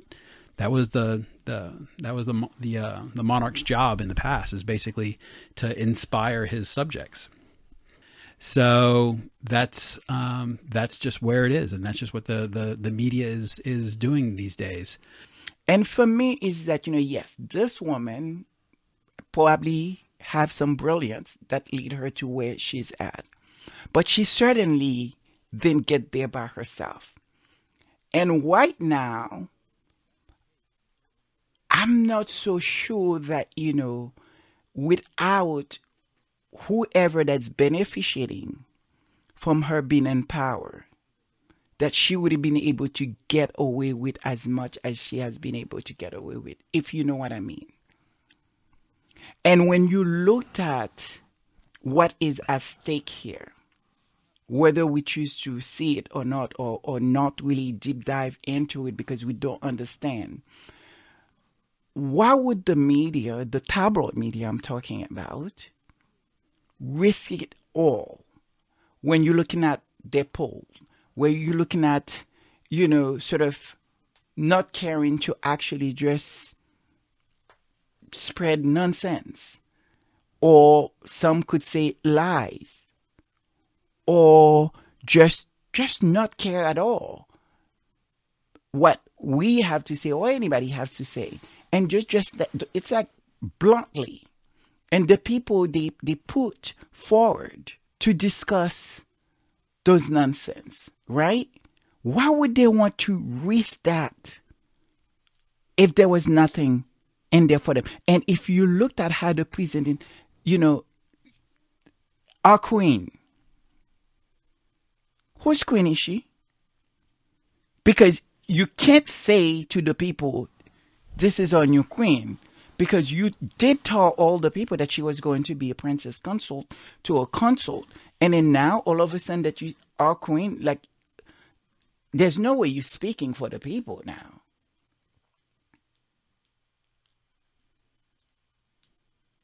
So I'm trying to see where are we? I know in the past of history, there's always a fight for, you know, for Great Britain. You know, between different houses. That's why we have so many different houses. You know what I mean? You know, whether France, whether different places and everything, fighting for that. You know, I mean, are we are we here now? Is, is that what we are seeing, but in a different form now? Oh my goodness. We should move to our last word of the day symbol. Charles, how should we look at symbols? Sure. So, first of all, it's as a noun. Uh, it was first used in the 15th century and is from the uh, late Latin symbolum, and from the late Greek literally means a token of identity verified by comparing its other half. So that's actually really interesting itself. So the first is an authoritative summary of faith or doctrine. Hmm. That's the symbol. The second, something that stands for or suggests something else by reason of relationship, association, convention, or accidental re- uh, resemblance, especially a visible sign of something invisible. A next is an object or act representing something in an unconscious mind that has been repressed. And then finally, an act, sound, or object having cultural significance and the capacity to excite or objectify a response. Mm-hmm. Okay. Go for it, Josh. I, I, gotta say, this is of of all the words we've done recently. There's been a few that have been really exciting, and this is up there at the top. I think it's really, really important. This word and, and really interesting. Um, and I think there's a, there's two two or three things, and then I know we have some some conversation about specifically the use of symbols by the royal family over the past week that we'll get into. But before that, um, the first comments to add are from uh, Michael Walzer of Harvard University, who wrote uh, the article on the role of symbolism in political thought uh, for the Political Science Quarterly in 1967. So Michael wrote that politics is an art of unification. From many, it makes one. And symbolic activity is perhaps our most important means of bringing things together, both intellectually and emotionally, thus overcoming isolation and even individuality. Whether verbal or iconographic, writes William York Tindall, the religious symbol and the political too can unite man with man and man with something greater than he, society or God. In a sense, the union of men can only be symbolized. It has no palpable shape or substance. The state is invisible. It must be personified before it can be seen, symbolized before it can be loved, and imagined before it can be conceived. Wow. And so that idea that you had just been saying, Charles, about this, uh, what it, how it functions to objectify an emotion or or a response, the it is so it is at the heart of how so much of society is structured. Our use of symbols and how we personify things that otherwise can't be seen and visualized, and how we can then relate to them. I mean, the first thing that jumped at me it's the invitation. That is seems to be laughed at some media like it's in spring and and daffodil and and and and I'm like really we're not going to talk about the green man that is front and center Oh, we're going to talk about the Green Man. we are uh, really. we are not going to address the queen part up to this point that you know we thought that it's something that may or may not happen after the coronation but this is how we're going to presenting it and an invitation that's full of symbols and I started thinking that kind of symbols, that kind of what the green man representing. If they are going to go with that, should I now question what Threaderland, the street, and some people have question about what looks to be assigned that Miss Camilla Bowles had made, not made, you know what, you know, in in in in, in Appeared to Germany, make in Germany. to be. It could have been very sort of maybe just innocent, just her hand was cold, but some have saying they don't believe that is the case. If they are going with that kind of symbolism to be front and center in the invitation, should we now look a little bit deeper? Because obviously it matters to them. Obviously, that kind of symbol representing something for them. So, should we now question about that? I think we have to, and I think we have to. We have to do. We have to do it in parallel paths. We have to do one, actually understand what is that particular symbol, but also to the reason why we structured the service the way that we have, to still go even deeper into what does it mean to be a symbol. What is how does a symbol even function uh, in in society? And for that, I have to say the the article of all like this word is at the top of the list. The the, the journal article that uh, for it is probably the the one that I think best articulates some of the things that the, the three of us here believe and and really some of the reasons behind why we are doing this service the way that we are. And so it's a little bit long. Is that okay? Sure, definitely. Um, it's called Review of Symbols and Power. Uh, and it's actually all the way back in 1948. And that, in and of itself, is going to be interesting context to think about. If this is what it, they were thinking about and, and considering things then, how much more uh, 70 years later? And so it's actually uh, a review of the work uh, that I'm going to read from, and it the it was published in the Linguistic Revolution and Social Change by M. M. Lewis, and the review is by Francis uh, Chisholm. so, and I got to say, I'm really really excited. I know, I know, because it, it, it's a masterpiece. It is it is really really well written. So, uh, the main thesis is that this century is seeing the rapid progress of a linguistic revolution, following the political and economic revolutions of its predecessors. With the worldwide instantaneous transmission of speech and writing, language takes on new functions in culture and becomes both primary agency and primary index of social change. Mm-hmm. Lewis, the author, first demonstrates that education for literacy, printing machines, telegraphic transmission, etc., followed by the impact of what he calls speech machines, have worked together to prepare in our time revolutionary new conditions for politics, industry, war, social integration, and other problems, as well as for individual growth and education.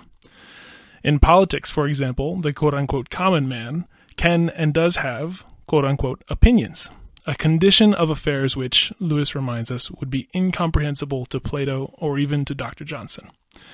Like Lenin, Ortega, and Spengler, he recognizes this fact as symptom of a revolutionary change in human society.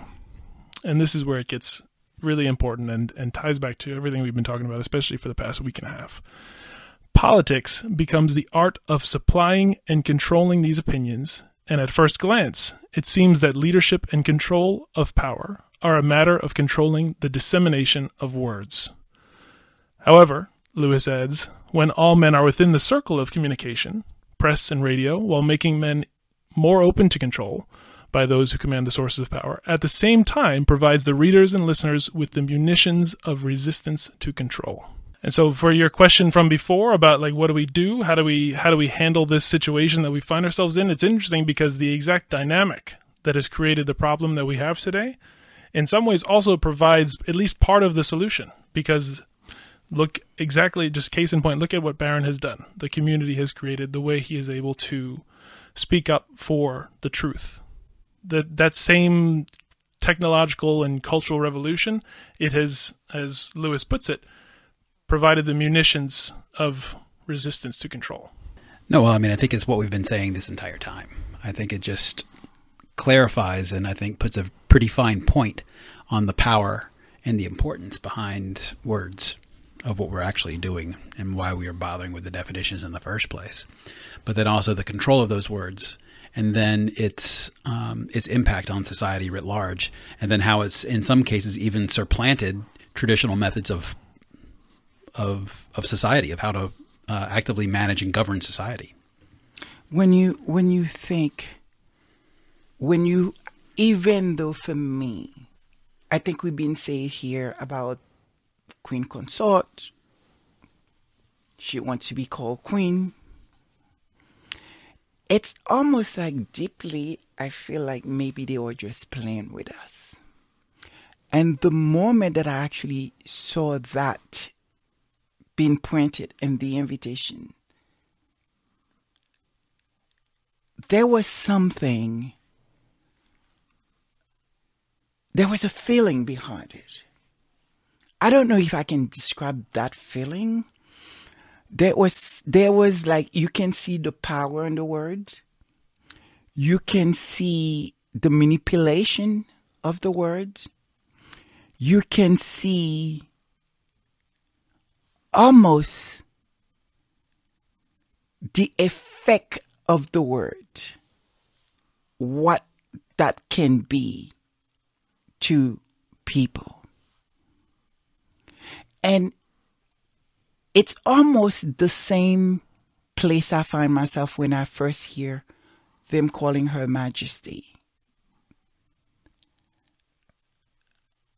I'm not the biggest or was the biggest fan of the last monarch.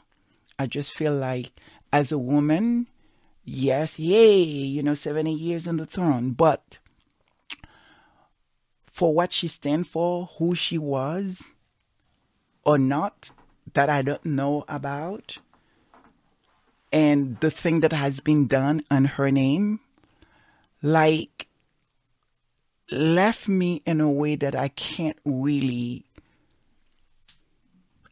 like I cannot say I support women like that. But what come to realization maybe I'm not articulating it well that she had on that majesty thing, so to speak. Right? It's like your custom or you, you hearing it being saying and you, you come to accept it. You accept the word, what it means, what it stands for, the power behind it. You get it. You get it, you know, sort of the sacrifice that she have given. So you, you respect that. But all of a sudden that you know what? A woman and not to say that she could have not been, but had this woman have portrait or how she got here on that title, if you to believe what was saying, one of the reasons why most monarch they go after married woman is the idea that you know what you have a lot more to lose than they do. But this is how she got here, right? And now to majesty. There is something just was not settling for me. And I feel like I found myself the same place with the queen. There is something to me, I, I don't know if I'm articulating it that well. Maybe it's perhaps that, you know what, I looked at Queen and Kings, you know, like we're looking at our president, right? The power that comes with that kind of name and this thing. So, which means you're to have a lot of power. You're to be able to make decision because obviously you make enough good, good or bad decision to get to where you are, right?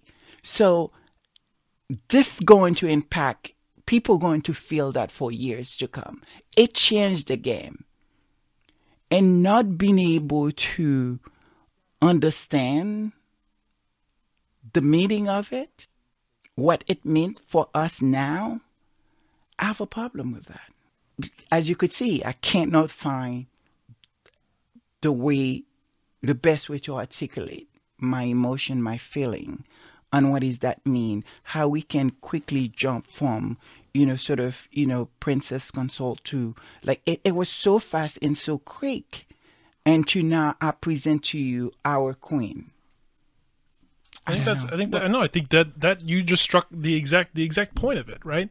And is what we were talking about with the, the words and and uh, the how the combination of media, and the fact that they're acting reckless uh, with their decisions that they're making and their use of symbols is that they are presenting to people the social images through which they understand their reality. And to the disorientation that you're specifically speaking to this woman went from being presented with an image of princess consort to queen consort to queen in extremely short order without really any rational justification or explanation or background no. or context for anyone to no. be grounded in why.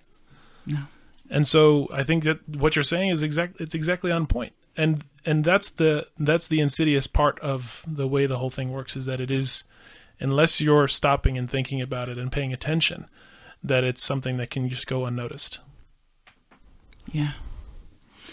Charles, yeah, I mean, when you were saying that, the thing that just kind of brought to mind is, um, you know, respect is the word that just kept on popping into my head. At the end of the day, you know, these titles have meaning behind them. Like, there's a reason why they are who they say they are. There's there's history behind it. There's a reason why they are who they are. It's not just necessarily the power, but it's also just um, the significance like there's a lot of weight of history behind what actually makes these people who they are. Um, and to your point, like she doesn't have any of it.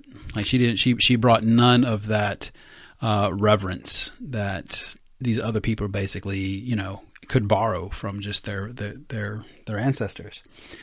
So I think it makes and the way in which she did it as well. It's not like she came in and she worked hard and you know she tried to be better for society and for you know the person that she was, uh, you know, be a better person um, for her kingdom and, and her subjects. What she was, what she did is she basically came in and she was an adulteress and basically broke up a marriage is what she did.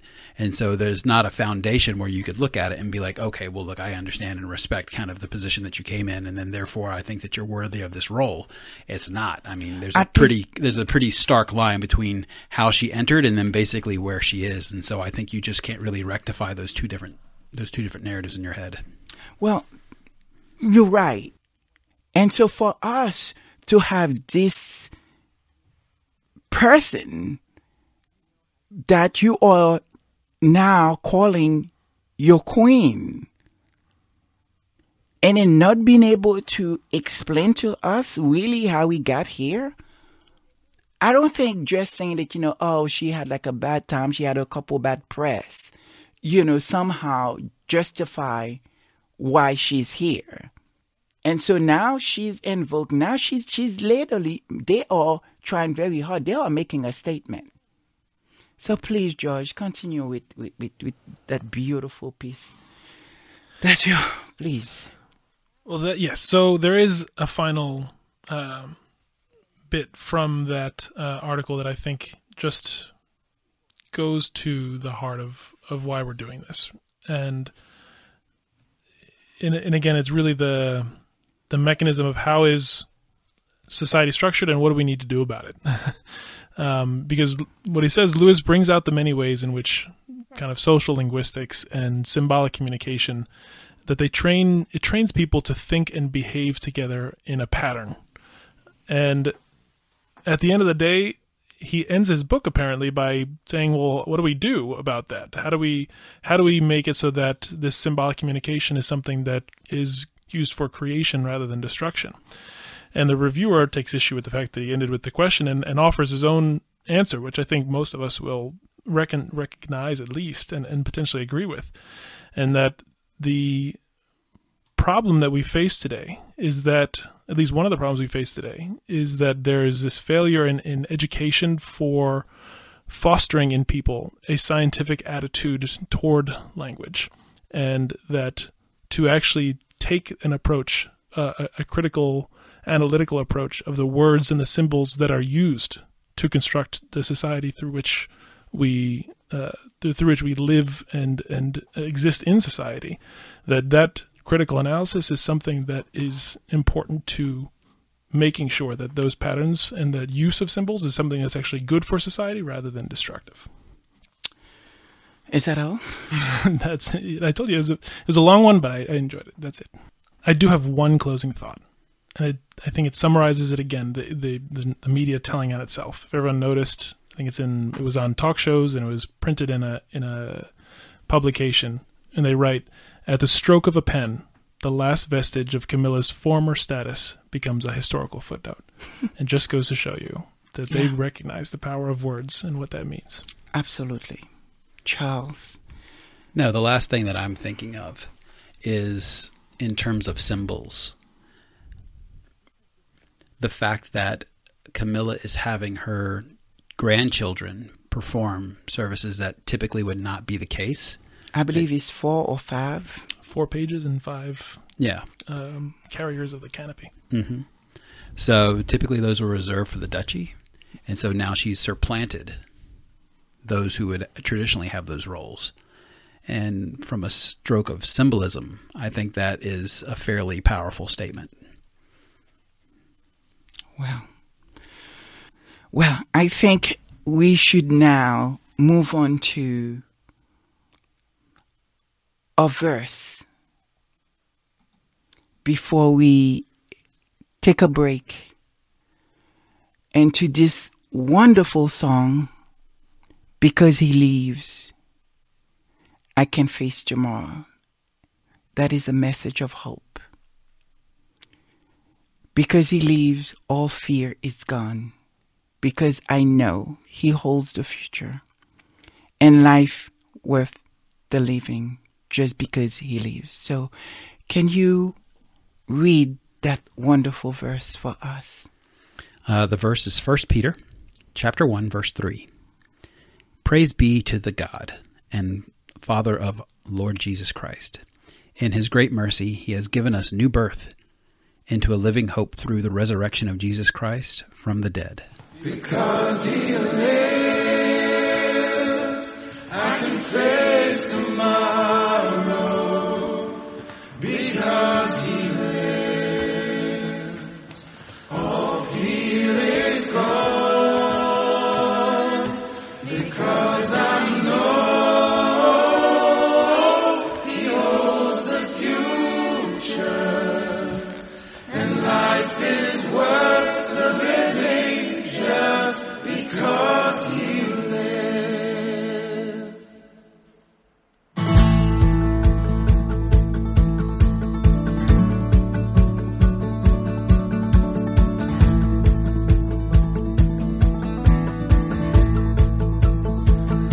God sent his son. They called him Jesus. He came to love, heal and forgive. He lived and died to buy my pardon. An empty grave is there to prove my Savior lives. Because He lives, I can face tomorrow. Because He lives, all fear is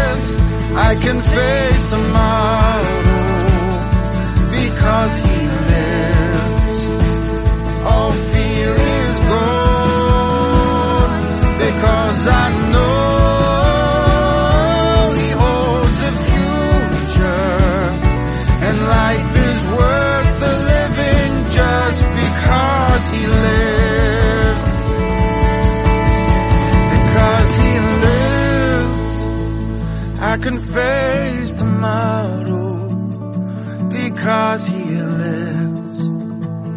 All fear is gone because I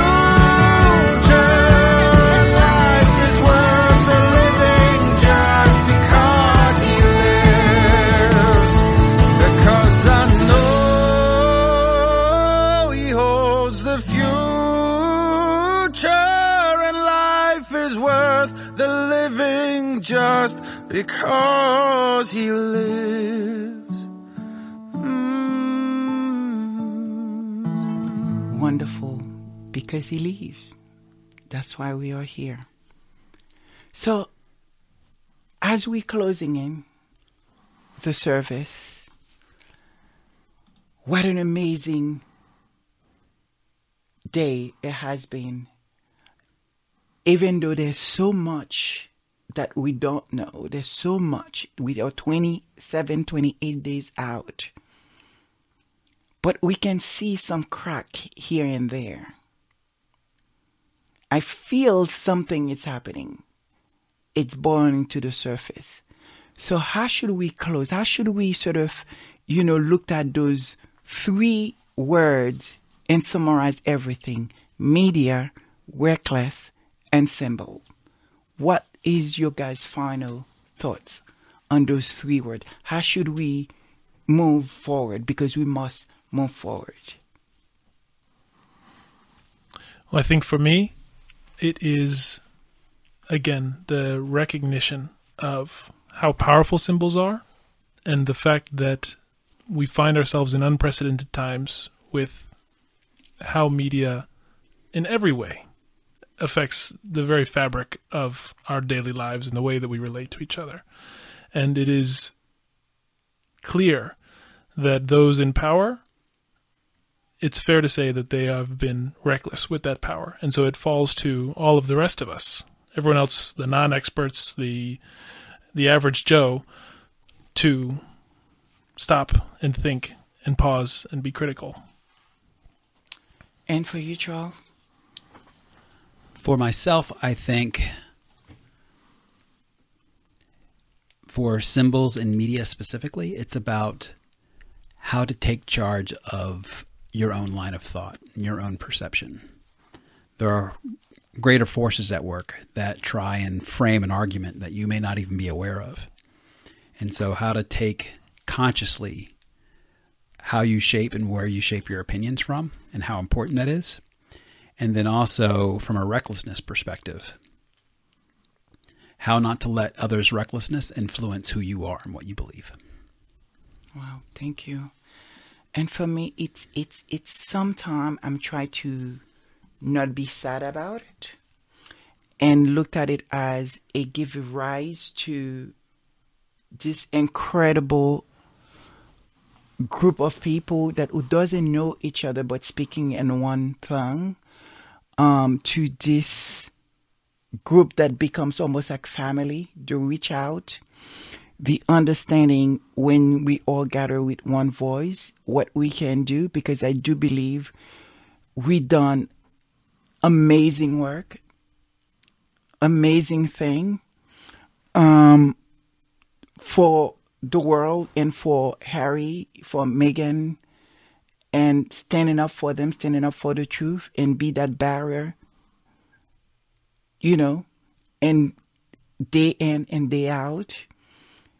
And that probably would not have been possible. It's one of those moments. But I'm also feeling really sad because I love what media, press, supposed to be representing because we none of us can be at one you know every place at one time right? To to learn what we're learning whether it's it's science whether it's medicine whether it's going to the moon whether whatever it is like there, there's a huge part. And i don't want to see any one of them reduce to what it's happening right now with the tabloid media. Like the fact is is that you know there is situation that should be dealt with that need to be talked about and the kind of nonsense that we're dealing with. And then they just almost go over one of the biggest things that's about to happen. And i must say even bigger than the weddings. And it's been treated as if like a rendezvous. I just feel sad about it. I feel robbed as a student of history that was continue learning and want to learn more. I feel sad for this moment right now that we are forced to play a part of, but not really sure how we're going to explain that to the next generation. How we going to discuss this moment when we all, all asked, Where were you? I don't know.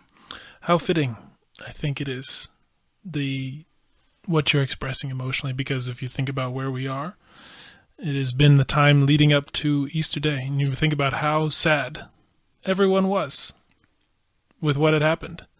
And I think there's even a lesson for us in that, that even when all hope seems lost, there is still a future, there's still possibility. Hallelujah. And I thank you for tuning in here with us and here with me. And just um, thank you so much. I wanted to say thank you. So as we're moving to our last um, verse. So it comes from Second Corinthians chapter 5 verse 17. Therefore, if anyone is in Christ, the new creation has come.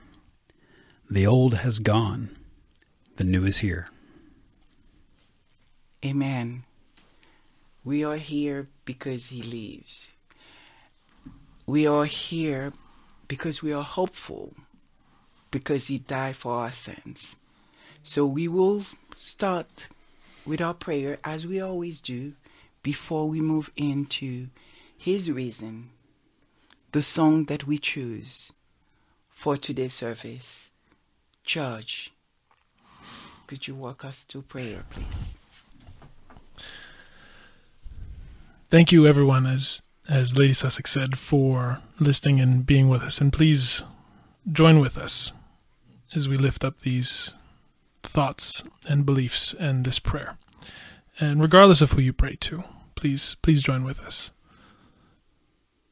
Please God allow us to fully realize the gift that you have given us, especially today on Easter.